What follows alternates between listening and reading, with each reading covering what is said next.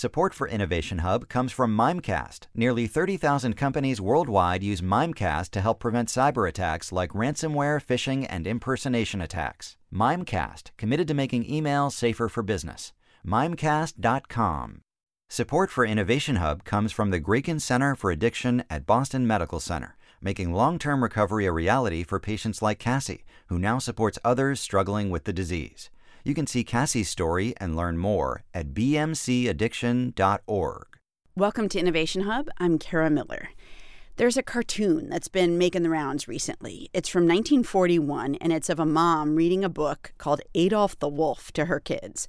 The kids are horrified, but mom's pretty happy. She's wearing a sweater that says America First, and she tells her kids how the wolf ate up a whole bunch of little children. But she says those were foreign children, and so it didn't really matter. That cartoon was done by the cartoonist Theodore Geisel, who himself would go on to write real children's books like The Cat in the Hat, Green Eggs and Ham, under the pen name Dr. Seuss. Geisel was staunchly opposed to turning away Jewish refugees from America. He was also against racial discrimination at home because, after all, he figured we were fighting it abroad. But, and this goes to show how complicated fear and people and immigration are, Geisel did not believe in equality for Japanese Americans. He was suspicious of them. His cartoons depict them as pawns of Japan, hoping to cripple America from the inside out. With talk of immigration and immigrants everywhere now. We wanted to ask two big questions in this week's show. How have immigrants changed innovation in America? And what do we stand to lose if they're increasingly either kept out of the country or they're just too scared to come in? Walter Isaacson has written about immigrants like Albert Einstein, as well as Steve Jobs, who's famously the son of a Syrian immigrant. He's also the president and CEO of the Aspen Institute. Walter, good to have you back on the show. It's great to be back on the show. Thank you. So let's go back to the 30s and 40s, which I was talking about um, for a minute, um, to this other major refugee crisis that America faced. And you've written, as I said, about one of the most famous immigrants to come out of that crisis, Albert Einstein. How did Einstein get here? Just give me a sense of that moment.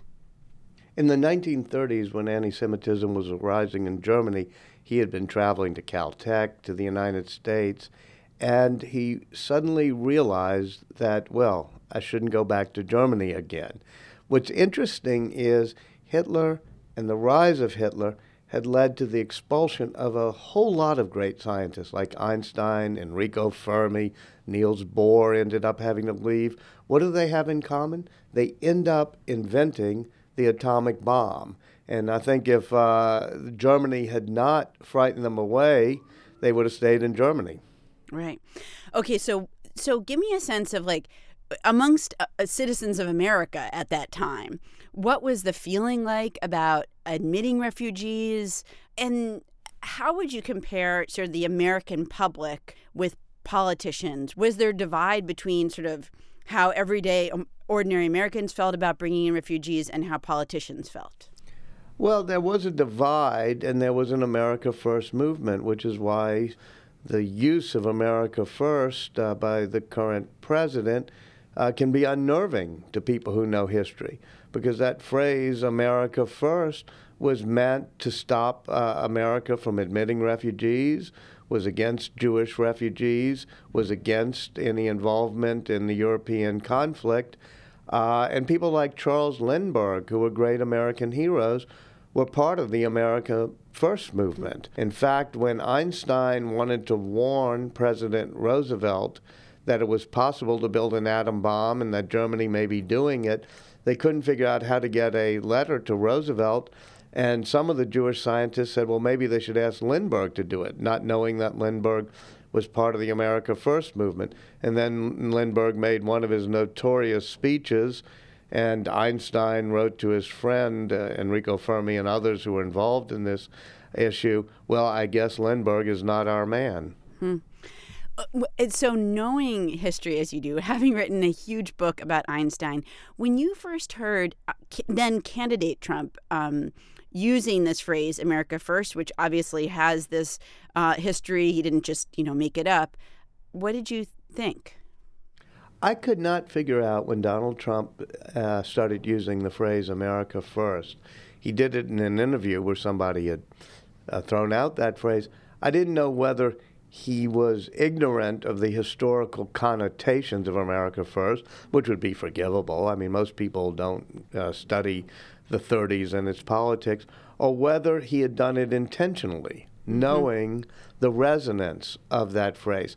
I tend to think it was unintentional. I'll give him the benefit of the doubt. What I can't understand is why he keeps emphasizing that phrase, knowing uh, how uh, how uh, sort of controversial and abhorrent it is to those, especially uh, who were refugees from the Nazis, and to Jews and others for whom it meant keep people like them out of the country. So if we if we go back for a minute to Einstein and the war, and then after the war one thing that really happened after the war obviously there was tons of technology that arose to help the war effort you were talking about the the bomb which is a very notable one but but america's tech industry also took off after the war and i wonder how if at all that is connected to people who immigrated to the us during the war or refugees i think it was immigrants and refugees during the war who helped do things like the atom bomb project that helped win the war.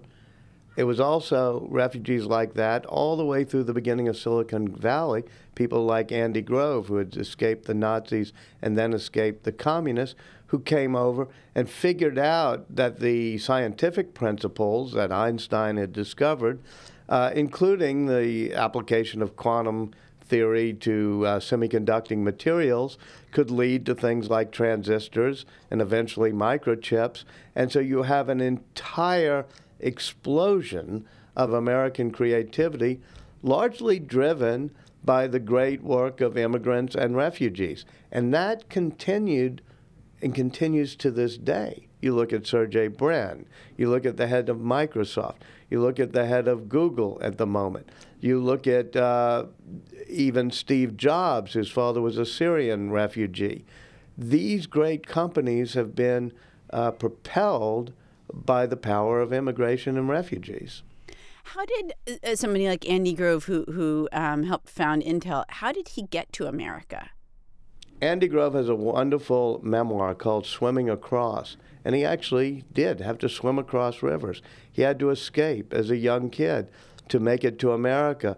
Uh, he was from Hungary. He was able to survive the Nazis as a very young boy, but then when the communists come in, he finally escapes. And America has always been there for somebody like an Andy Grove escaping oppression, escaping tyranny. And the payback for America is not just a moral payback, it's an economic payback when people like that become founders of uh, companies like Intel. I'm Kara Miller. You're listening to Innovation Hub. I'm talking with author Walter Isaacson about the role of immigration in America's tech revolution. So, I mean, I think we think of Silicon Valley and California as kind of being the epicenter of where tech comes from.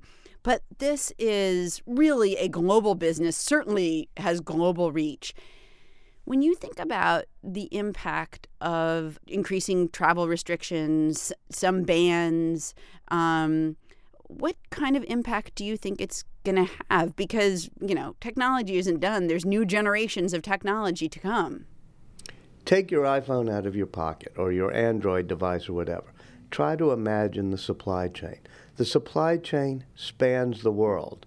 You know, if we think it's hard to make a pencil, meaning you have to have the lead and the wood and the paint, and it has to do, imagine what it's like to do all the components of a great piece of technology. And that really becomes a global, intertwined business, just like making automobiles is. When you disrupt that global nature, you're in jeopardy of destroying the entire ecosystem that leads to innovation. You talk to a lot of people, both in Washington and in Silicon Valley. Um, what have you heard from them? Well, obviously, the Silicon Valley people, whether it's been Jeff Bezos or the le- at Amazon or the leaders of Google and Apple and uh, Microsoft have been very strong in saying if you cut off refugees, and this includes H 1B visa holders, in other words, highly skilled people get visas, right. but if you just cut off all forms of refugees and immigration, we're not going to have the talent pool to be innovative in the future. But it's not just high tech industries. Let's look at that.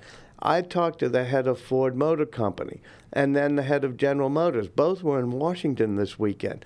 You're not going to lead us into the revolution of driverless cars, for example, mm-hmm. unless we can have the best brains in the world be able to come to America and also have the diversity of people that form America's uh, great, you know, ferment of creativity.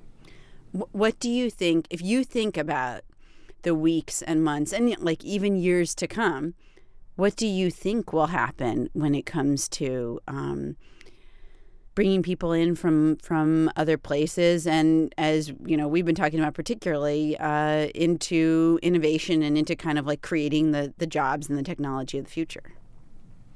America's always had a history of welcoming refugees and welcoming welcoming immigrants and those people adding to the economy. But it's also true since the Know Nothings, as they were called in the 19th century, and the American Firsters of the 1930s, that there has been at times a nativist resentment against uh, immigration. Right.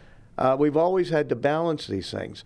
Albert Einstein, during the 1950s, when we were going through a McCarthy period and uh, a lot of turmoil that reminds us of today, uh, wrote to his son and said, I've seen this happen before. This is what mm-hmm. happened in Nazi Germany. This is what happened with communism. And then a couple years later, after McCarthy had been knocked off the stage by Eisenhower and others, Einstein writes his son and says, You know, American democracy is like a gyroscope. You think it's going to fall over, but somehow it's able to right itself. I think America will right itself. Do you worry that even when whatever bans and you know come to an end let's let's assume they do they're, they're temporary that maybe some restrictions expire. Do you worry that there's a perception problem too?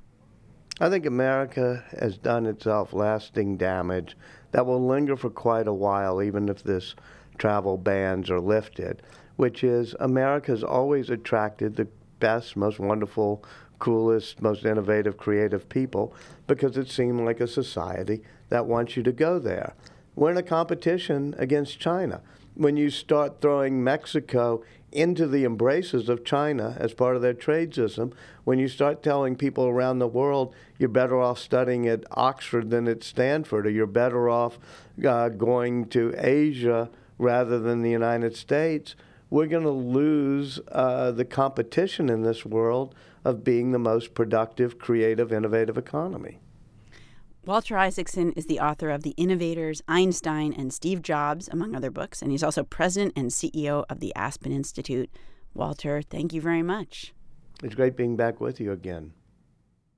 Support for Innovation Hub comes from Cambridge Savings Bank. Introducing the CSB One package, a checking account combined with investing through Connect Invest to help you build a better tomorrow. Cambridgesavings.com slash csb1